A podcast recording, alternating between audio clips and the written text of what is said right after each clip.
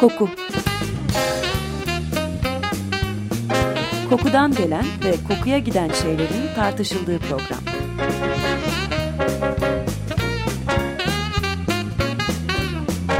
Hazırlayan ve sunan Vedat Ozan.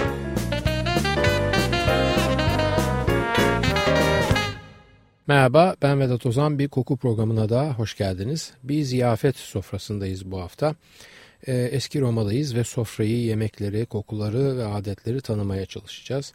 Kokunun ve aromanın gündelik hayatta çok güçlü yer bulduğu bu kültüre ilişkin söyleyeceklerimiz sadece bu yayınla sınırlı kalmayacak. Ara ara gene dönmeye, başka kültürlerin koku, tat ve lezzet alışkanlıklarına bağlantılar kurmaya çalışacağız. Tat ve lezzeti ayrı telaffuz ettiğimi fark etmişsinizdir. Ben doğrusunu yapıyorum aslında. Genelde tat dediğimiz zaman lezzeti kastetsek de aslında lezzet koku ve tadın bir araya gelmesinden oluşuyor. Hatta diyebilirim ki farklı kaynaklarda farklı oranlar verilmiştir. Çalışılsa da genel tanım olarak lezzetin %80'i koku, %20'si de tattan oluşuyor. Bu nedenle burnumuzu tıkayarak bir şey yemeye veya içmeye çalıştığımızda yediğimizin veya içtiğimizin ne olduğuna dair çok kolay bir çıkarımda bulunamıyoruz. Sadece onun acı mı, tatlı mı, ekşi mi olduğunu anlayabiliyoruz. Ama söz gelimi ona kahve, elma vesaire tanımını yapabilmek için kokusunu da duymamız gerekli. Neyse, bu tartışmanın derinine girmeden bugünkü konumuza geçelim. Zira bir Roma ziyafetinde kokunun sadece yemeğin ve içeceğin içinde değil, yenildiği yere ait neredeyse her şeyde kullanıldığı bugüne kadar aktarılan bilgiler arasında. Eski Yunan'da da rastlanıldığı üzere Roma'da da bir ziyafet sofrası parfümün katkısı olmadan mükemmel addedilmiyor. Kısaca özetlemek gerekirse taze çiçekler, merhemler ve tütsüler gibi koku kaynakları başarılı bir ziyafetin olmazsa olmazları.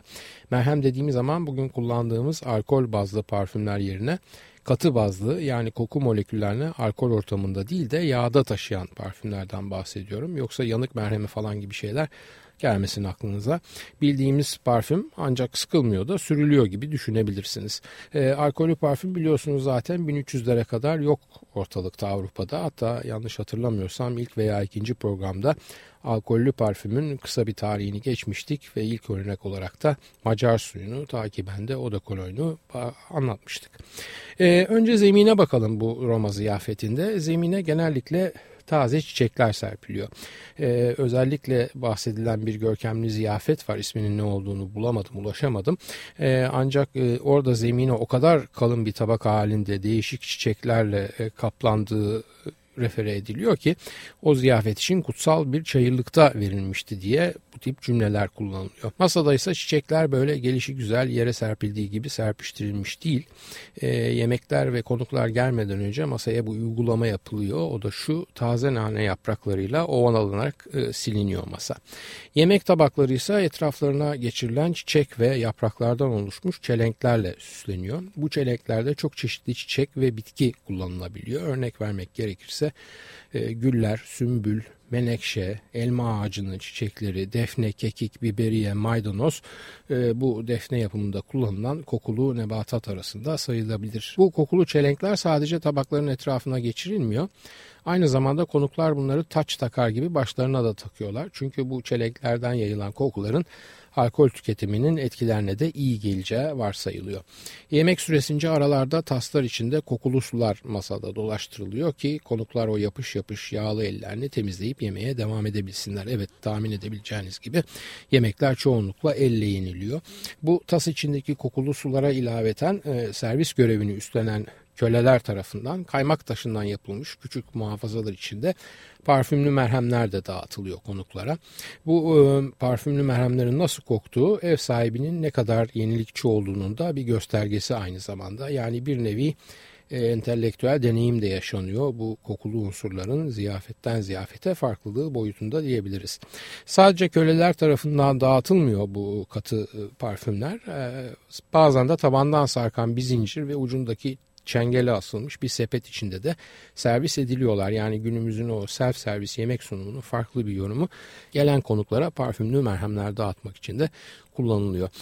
Ziyafet ortamını kanadına esans yağları sürdürdüğü güvercinleri tavanda uçurarak kokulandırmasını hatırladığımız İmparator Nero mesela bununla da yetinmiyor ve salonun gene tavanına döşettiği borulardan konuklarının üzerine arada kokulu sular püskürtüyor. Bir başkası Elagabulus ise kokulu suyu değil kokunun kaynağını yani çiçek yapraklarını püskürtmeyi tercih ediyor.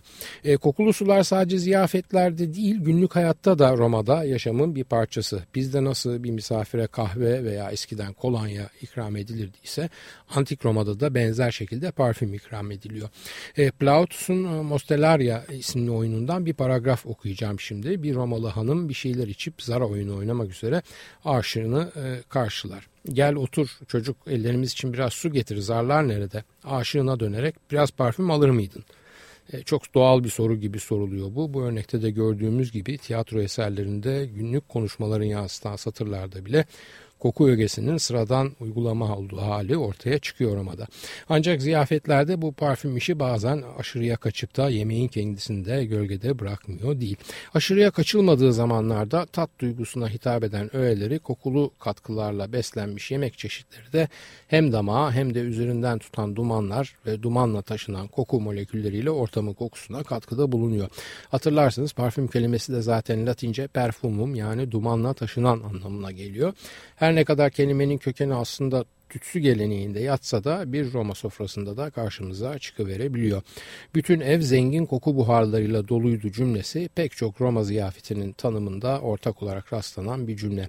Antik Roma'daki aşçılar da zaten aslında hazırladıklı yemeklerin değişik ve derin kokularıyla övünüyorlar. Pek çok başka amaç için kullandığımız ölüyü bile diriltir deyimi o dönemlerde yemek çeşitlerinin koku kuvvetlerini tarif etmek için kullanılan bir deyim.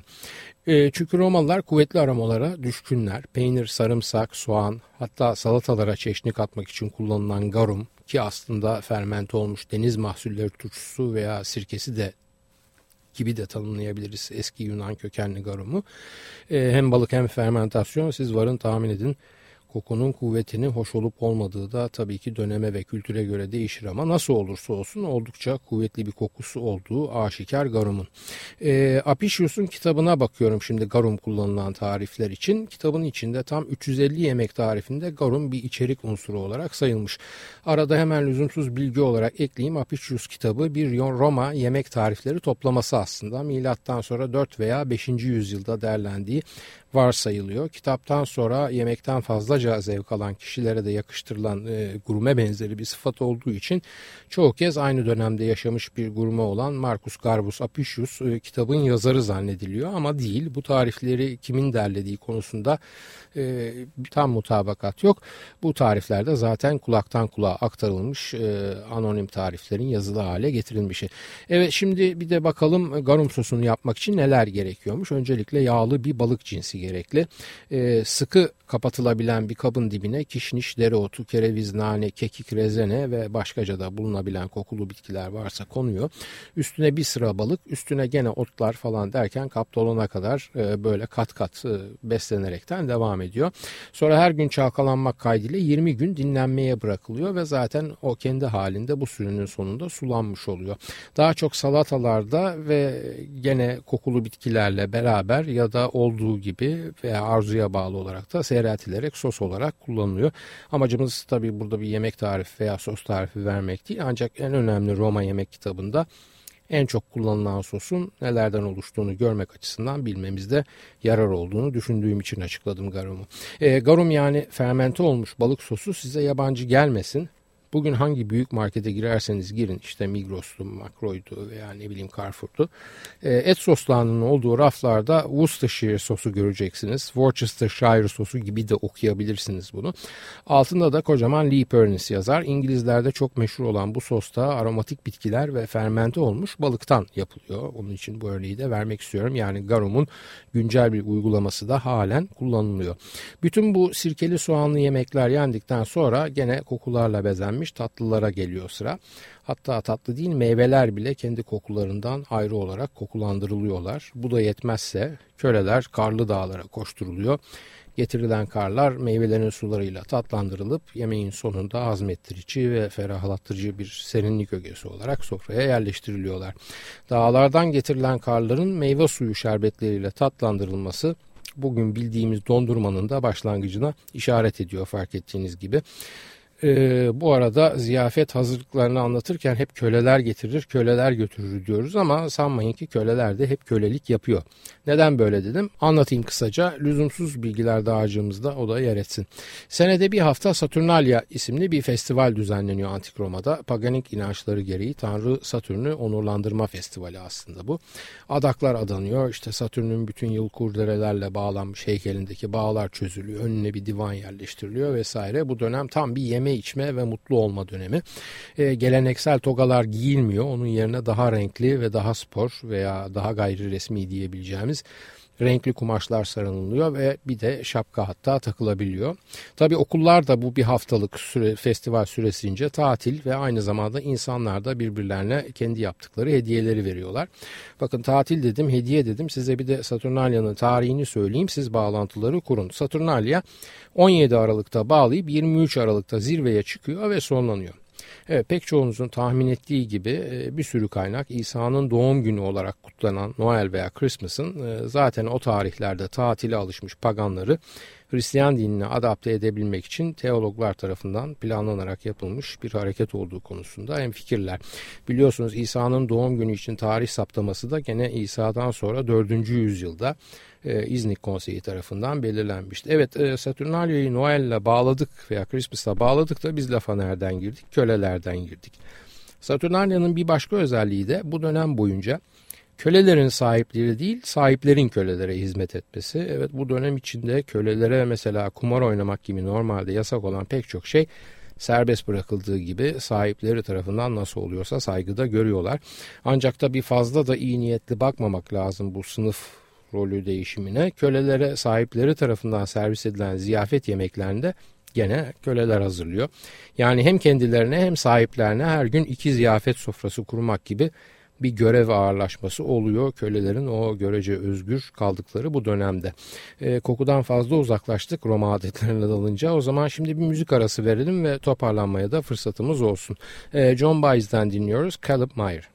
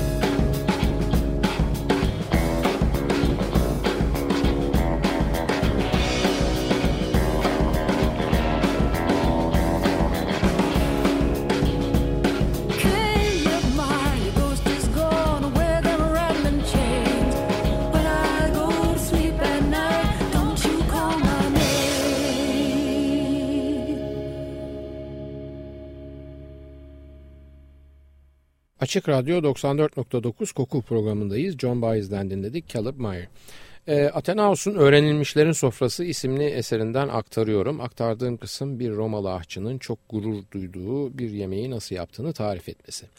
Bu yemeğe güllerin yemeği diyorum. Öyle bir hazırlanır ki sadece başınızın üzerindeki kokulu çelenkte değil, kendi içinizde de kokuyu hisseder ve vücudunuzla, tüm vücudunuzla bu görkemli sofradaki ziyafete katılırsınız. Bir havanda bolca gül yaprağını döverim. Üzerine haşlanmış ve sinirlerinden arındırılmış kuş ve domuz ciğerleri, ilave olarak da yumurta sarısı, sıvı yağ, turşu suyu, karabiber ve şarap eklerim. Servis yapıldığında tabağın kapağı açılınca bütün ortamı tatlı bir koku sarar. Zira güllerin kokusu oldukça baskın hissedilir bu karışımın içinde. Evet, adamın tarife bakın, sanki parfüm formülü veriyor. Zaten o dönem için bir Romalı aşçıyla parfümlerin görevlerini birbirinden ayırmak oldukça zor.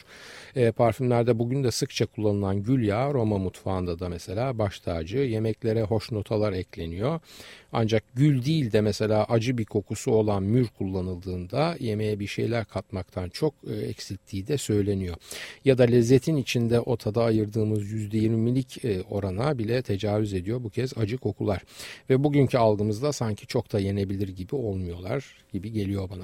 Aslında Romalılar da bunun farkında ve onun için acılı koku kaynaklarını yiyeceklerden çok içeceklerde kullanıyorlar. Şaraplarda balla tadını arttırmanın yanı sıra çiçeklerle kokulandırmak ve mür kullanarak aromasını acılaştırmak pek sık uygulanan bir yöntem Roma'da. Bugün için bile bu acı bitki aromalarıyla yapılmış pek çok içki gerek İtalya gerekse dünyanın geri kalan pek çok ülkesinde içiliyor. Bu konuda aklıma gelen ilk örnek Campari olabilir mesela. Belki de ben Campari ve portakalı çok sevdiğim için aklıma ilk o geldi ama Campari dışında da her ülkenin içki veri tabanında böyle aromalı bitkilerle acılandırılmış işte Jagermeister, Angostura, Martini veya Bekarovka gibi örnekler var elbette. İçerikler hakkında fikriniz olması için aktarıyorum. Plautus'un Curculio isimli oyununda bir şarap aşığı şarabına şöyle hitap ediyor. Benim mürüm, benim tarçınım, benim gülüm, benim safranım, benim sinamekim, benim kokulu yoncam. Aslında parfümler şaraba ilave edilebildiği gibi şaraplar da parfümlere ilave ediliyor. Neden? Üzümlerin o tarifsiz kokularını parfüm içinde de bir nebze olsun hissedebilmek için tabii. Ne kadar başarılı bir üzüm notası hissedilir bilemiyorum tabii ama o zamanki üzümlerin katışıksız kalitesini de unutmamak lazım. Çünkü bugün için üzüm değil domates bile kokmuyor maalesef. Keza bir diğer yiyecek olan bal hangi çiçekten üretildiğine göre değişen kokusuyla parfümlerin içinde sıkça kullanılan bir içerik maddesi o günlerde. Bugün artık çok sık bal notasına rastlayamıyoruz parfümlerde ama mesela duş jelleri veya vücut losyonları gibi pek çok kokulu bakım ürününde balın yaptığı o sağlık çağrışımından da yararlanmanın kurnaz beklentisiyle bal akorları kullanılıyor. Günümüzde biz yiyecek ve parfümleri çok ayrı iki kategori gibi düşünüyoruz. Ya da aromatik veya kokulu şeyleri koku ya da yenilebilirlik diye iki ayrı kulvarda ele alıyoruz. Oysa antik zamanlarda böyle bir ayrım yok. Yiyeceklere parfüm katılabildiği gibi parfümlere de zaman zaman yiyecek diye bilinen şeyler katılabiliyor. Bugün sentetik formülasyonlarıyla tabağımıza parfüm sıkmak bırakın lezzetsiz olmayı son derece zehirli olabilecekken o gün için mesela gül yağı, tarçın, bal karışımı basit bir antik parfüm son derece keyif verici bulunabiliyor yemeğin içinde. Lezzet, tat ve koku tamamen birbirine geçmiş olarak kullanılıyor ve birden fazla duyudan elde edilen haz duygusuyla herhalde ziyafette böyle olunca tam bir ziyafet oluyor. Evet, bu antik ziyafetlerde birden fazla duyuya hitap ediliyor ve bir olfactory, kokusal temanın bütün öğelerinin tadına bakılabiliyor. Sadece yenilen, içilen ve koklanana değil bunların nasıl tüketildiğine de elbette dikkat ediliyor ki konuklar tam bir zevk alemi deneyimiyle evlerine dönsünler. Ortada kocaman bir yuvarlak masa var, ismi mensa. Etrafında at nalı şeklinde diğer masalar yer alıyor. At nalı şeklinde çünkü o at nalının iç bükey kısmında köleler rahatça dolaşıp da servis yapabilsinler. Her at nalı yaklaşık 8-9 kişiyi ağırlayabiliyor. Ayrıca öyle iskemlede oturup yemek yemek falan yok. Kanepelere yan uzanarak yeniyor ve içiliyor bütün bu saydıklarım. Sol dirsek üzerine yan yatılıyor ve ayaklar da bu iş için özel olarak yapılmış kanepeden yani lectus triclinis'ten dışarı taşıyor. Hemen içiniz kalkmasın, yemekten önce hem eller hem ayaklar yıkanılarak sofraya geliniyor. oturarak yemek yemek üst düzey bir Romalı için kabul edilebilir bir şey değil. Bunun için yan yatılarak yeniliyor. Çok keyifsiz ve işkence gibi algılanıyor çünkü oturmak. Hatta Sezar'a, Julius Sezar'a şiddetle muhalefet eden ve onun iktidarda olmasından nefret eden bir Romalı politikacının Sezar iktidarda olduğu süre içinde iskemlede oturur şekilde yemek yiyerek kendini çileci bir işkenceye mahkum ettiğinden bahsediliyor. Hem yemek hem de sonrasında mutlaka müzikle diğer tırnak içinde duyusal pazarlama unsurları devreye giriyor. Yemeklerin arasında müziklere dansçıların gösterisi veya hokkabazların gösterileri eşlik ediyor. Yemek sırasında olmasa bile sonunda mutlaka tütsüler yakılıyor ve konuklar tütsü kokuları arasında şaraplarını yudumlayarak günün olaylarını tartışıyorlar. Çok önemli bir seans bu yemek sonrasındaki şaraplı sohbet seansı. Tütsüler de sadece salonda ziyafetten kalan o yiyecek kokularını temizlemek ve böyle daha baharatlı yeni bir taze hava sağlamak için değil, aynı zamanda görünmez olarak ziyafet sofrasında mevcut olduğu varsayılan tanrılara da sunulmuş bir ikram olarak değerlendiriliyor. Tabii sadece tütsü değil, et, safranla renklendirilmiş ekmeksi bir kek ve şarap da sunuluyor tanrılara. Elbette Roma sadece bu sofraları kurabilen asiller veya zenginlerden ibaret değil. Bu saydığım pek çok yiyeceğe veya parfüme veya kokulu aroma bitkisine ulaşmak bayağı bir maddi güç istiyor. Safran, karabiber, gül yağı falan dedim yani. Bunların o dönemde nerelerden nasıl getirilebildiğini bir düşünürseniz işin maliyet kısmı da biraz ön plana çıkacak. Zaten gerçi gülü, leylak ve menekşeyi yerel olarak temin edebiliyorlar ama safran mesela İran ve Anadolu'dan geliyor. Esas sükse yapan Arap diyarından ve Hindistan'dan gelen kokulu maddeler. Akasya, tarçın, sığla reçinesi, kakule, karanfil, zencefil falan, yani bütün bunlar önce İskenderiye'ye, yani imparatorluğun en büyük İthalat gümrüğüne gelip buradan ayrıştırılarak Roma'ya yollanıyorlar. Roma'da ise ilk parlamento diyebileceğimiz senato binası bu yeni gelen mallardan yapılan tütsüleri de ilk kullanan mekan oluyor. Hatta erkeklerin tıraş olma adeti de bu senatoda başlıyor. Elbette tıraştan sonra da yüzler parfümlü merhemlerle yumuşatılıp o keskin bıçakların yarattığı tahribat ve acı bir nebze olsun hafifletilmeye çalışılıyor. Bu tıraş sonrası rahatlatıcı da, yani afterus şeyvus mu derler ne derlerse, onda ağırlıklı olarak rezene yağı kullanılıyor. Zaten Roma lejyonları da sefere çıkarken asla yanlarına böyle kişisel bir bakım seti almadan adım atmıyorlar. Savaşmadıkları zamanlarda da bu setin içindekilerle uğraşıyorlar ki değişik coğrafyalara yapılan seferlerde o farklı hava koşullarından dolayı kuruyan ciltleri memleketlerindeymiş gibi nemlensin ve pürüzsüz kalsın.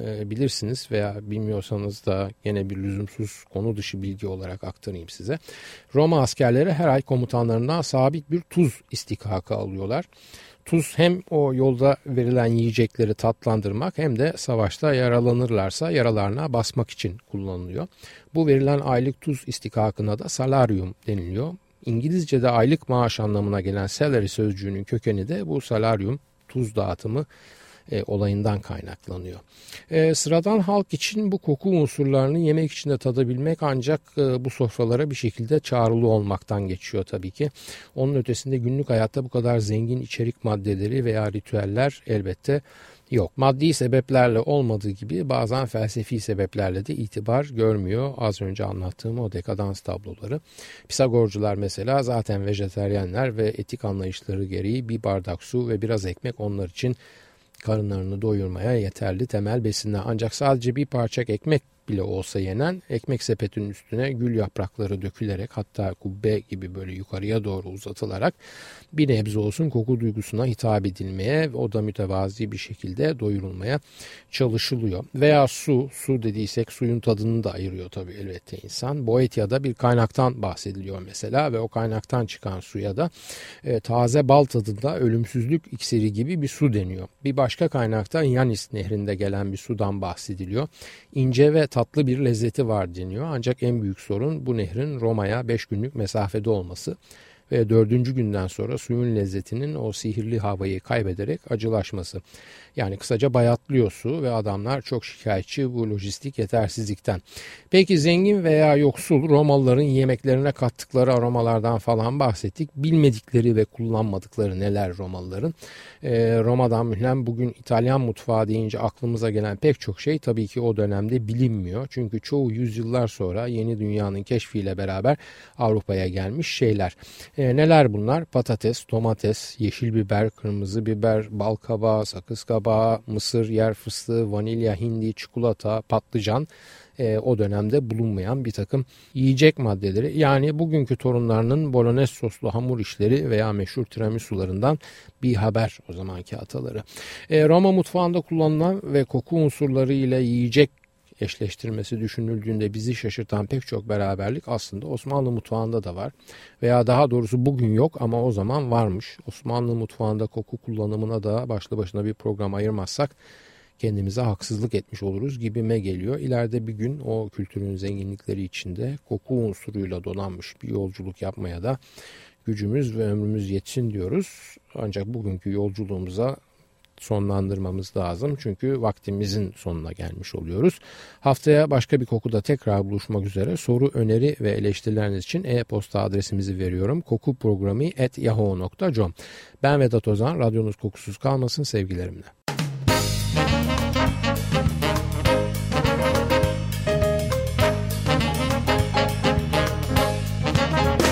Koku. Kokudan gelen ve kokuya giden şeylerin tartışıldığı program.